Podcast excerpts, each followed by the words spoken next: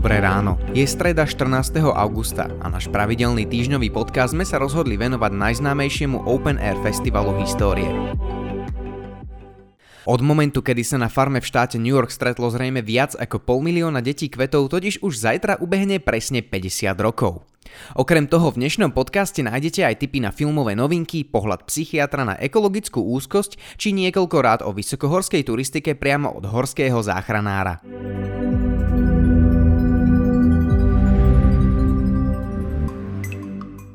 V roku 1969 bolo obyvateľstvo Spojených štátov amerických rozdelené na dva tábory. Patriotov, ktorí obhajovali intervenciu USA vo Vietname a tých, ktorí nechceli o vojne ani počuť.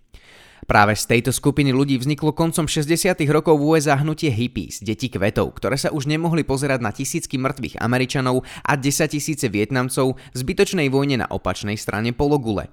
V roku 1969 sa deti kvetov rozhodli aspoň na pár dní uniknúť z reality a sveta krvavej vojny a navštíviť Húfne festival, ktorý navždy zmenil svet.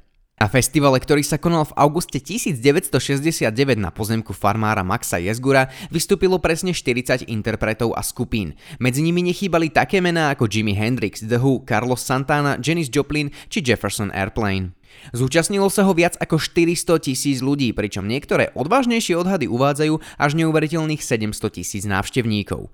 Počet ľudí, ktorí sa v auguste 1969 zúčastnili festivalu Woodstock na pozemku farmára Maxa Jesgura sa totiž presne zistiť nedá. Organizátori festivalu prvotne očakávali asi 60 tisíc návštevníkov, no nakoniec sa v predpredaji predalo až 180 tisíc lístkov. Kontrolu priamo na festivale ale nezvládli a nakoniec rezignovali. Woodstock bol už prvý deň vyhlásený za voľný festival s otvorenými bránami pre každého, kto sa ešte zmestil. Napriek tomu, čo sa z Woodstocku stalo a ako si túto obrovskú hudobnú i spoločenskú udalosť idealizujeme, netreba zabúdať na to, že jeho podstatou mal byť finančný zárobok. Za organizáciou Woodstocku v roku 1969 stali John Roberts, Joel Rosenman, Michael Lang a Artie Kornfeld. Prví dvaja mali peniaze, ďalší dvaja nápad. Robert s Rosenmanom, obaja z bohatých rodín hľadali nové možnosti, do ktorých by mohli investovať svoje peniaze.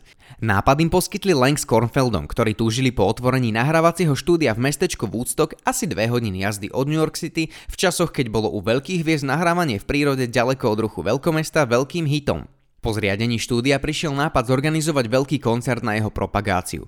Nakoniec to mal byť John Roberts, ktorý myšlienku rozvinul. Trojdňový festival s obrovskými menami, ktorý priláka množstvo ľudí a štvorici mladíkov pomôže zarobiť nemalé peniaze. Najdôležitejšou otázkou okrem toho, kto na festivale zahrá, bolo, kde sa vlastne celé podujatie bude konať. Ako prvý padol do rany Mills Industrial Park pri meste Woodstock, ktorého majiteľ po odobrení miestnych obyvateľov s prenajmom súhlasil.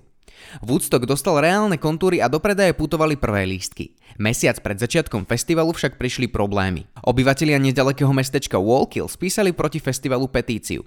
50 tisíc hippíkov vo svojom susedstve nechceli a tak mal Woodstock obrovský problém. Lístky už boli v predaji, do organizácie už putovali nemalé finančné prostriedky, no areál stále chýbal. Nakoniec Woodstocku šťastie prialo. Objavil sa farmár Max Jesgur a jeho pozemok s rozlohou 61 tisíc km štvorcových. Pre očakávanie 50 tisíc navštevníkov to bolo viac ako ideálne. Na miesto Woodstocku sa tak festival konal v obci Bethel. Areál uprostred prírody mal atmosfére festivalu ešte dopomôcť. O lístky bol navyše obrovský záujem, čo mu paradoxne dopomohlo aj medializovanie petície obyvateľov z pôvodného dejska festivalu. Woodstock mal odštartovať v piatok 15. augusta 1969. V to dopoludne už bolo organizátorom jasné, že zlatá baňa z neho nebude. Namiesto toho sa na nich valil jeden problém za druhým.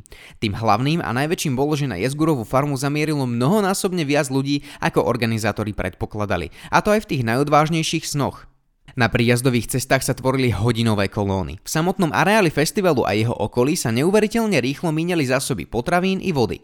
Akokoľvek dlho ste čakali v radoch na záchody na ktoromkoľvek festivale, môžete si byť istí, že na Woodstocku by ste si postáli dlhšie. Pre zápchy meškali aj samotní hudobníci. K tomu všetkému sa pridalo nepriaznivé počasie, ktoré Woodstock sprevádzalo prakticky počas celého víkendu. Napriek tomu bol Woodstock festivalom pokoja a harmónie, kde každý pomáhal každému a miesto, kde vládla absolútna spolupatričnosť. Organizátorom sa nakoniec pomocou dobrovoľníkov podarilo zabezpečiť dodávky vody aj potravín. Rozdávalo sa teplé a suché oblečenie. Dokonca bol v areáli jedným z návštevníkov zriadený akýsi zdravotnícky stánok. Polmiliónový dav hippíkov totiž rýchlo pochopil, že ak by mal každý počas festivalu v extrémnych podmienkach myslieť na seba, dôjde ku katastrofe. Navzdory tomu treba dodať, že počas Woodstocku prišli o život dvaja návštevníci. Jeden sa predávkoval heroínom, druhého prešiel traktor. Festival však opustil rovnaký počet ľudí, ako ho aj navštívil. Počas koncertov sa totiž priamo na festivale narodili dve deti kvetov. Woodstock otvoril v piatok podvečer svojim vystúpením gitarista Richie Havens. Nikto iný totiž na mieste pre dopravnú situáciu v okolí Bethel ešte nebol. Po Havensovi však bolo dav potrebné trošku ukludniť. Meškanie a obrovský počet ľudí sa odrkadlil na vnútornom nepokoji obrovského davu. Na pódium tak vyšiel indický guru Satchinananda Saraswati, ktorý nazval návštevníkov milovanými bratmi a sestrami a oficiálne Woodstock otvoril. Úvodný večer patril folku. Počas koncertu Ravi Shankara začalo asi dve hodiny pred polnocou husto pršať. O druhej nad ránom program prvého dňa festivalu uzavrela Joan Baez, ktorá bola v tom čase v 6. mesiaci tehotenstva. V sobotu začína program na poludnie a hrá sa až do neskorého nedelného rána. Vystupujú legendy rokovej scény ako Santana, Janis Joplin, The Who či Jefferson Airplane. Program posledného dňa otvoril Joe Cocker. V závere jeho vystúpenia začala veľká búrka, ktorá spôsobila skrat aparatúry a festival na niekoľko hodín prerušila. Na poslednom koncerte, ktorý začínal až od 9 ráno nasledujúceho dňa, tak na Jezgurovej farme zostalo posledných 25 tisíc návštevníkov. Zvyšné stovky tisíc návštevníkov už ťažké podmienky medzičasom absolútne rozmočeného festivalu už nezvládali. Woodstock v 69. neuzatváral nikto iný ako fenomenálny Jimi Hendrix. Organizátori mu síce ponúkli zahrať si ešte v nedelu večer, no Hendrix túto možnosť odmietol. Jimi Hendrix údajne 3 dní nespal a počas 9 hodín pred koncertom si sám v drevenej budke hral na gitare a fajčil marihuanu. Napriek tomu patrí koncert vo vyprázdnenom areáli Woodstocku k jedným z najpamätnejších momentov fenomenálneho gitaristu. Sen o veľkom zárobku sa organizátorom rozplynul. Woodstock skončil v strate, ktorú sa neskôr podarilo dorovnať ziskami z dokumentárneho filmu a vydaním živých nahrávok jednotlivých interpretov.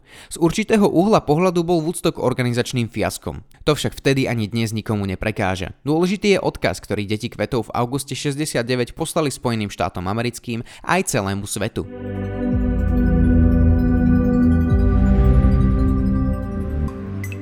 Konečne sme sa dočkali. Po dlhých mesiacoch čakania je tu premiéra novej Tarantinovky Once Upon a Time in Hollywood. Film mal premiéru už pred niekoľkými týždňami na festivale v Cannes a neskôr v Spojených štátoch, no k nám prichádza až teraz. Posledný film svojho druhu, vysokorozpočtový celovečerný snímok nakrútený na film, má byť Tarantinovým predposledným filmom. V hlavných úlohách sa nám predstavia Leonardo DiCaprio a Brad Pitt. Od zajtra štartuje v kinách aj dokumentárny film o jednom z najlepších futbalistov všetkých čias Diegovi Maradonovi. Film je poskladaný z viac ako 500 záberov z osobného archívu futbalistu a dal ich dokopy režisér Asif Kapadia.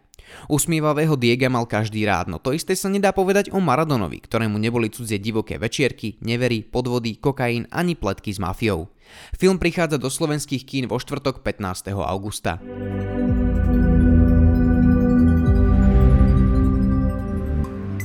O dôsledkoch klimatickej zmeny a dramatických často extrémnych prejavoch počasia a následných reakciách jednotlivých ekosystémov na našom portáli informujú médiá nepretržite už niekoľko rokov.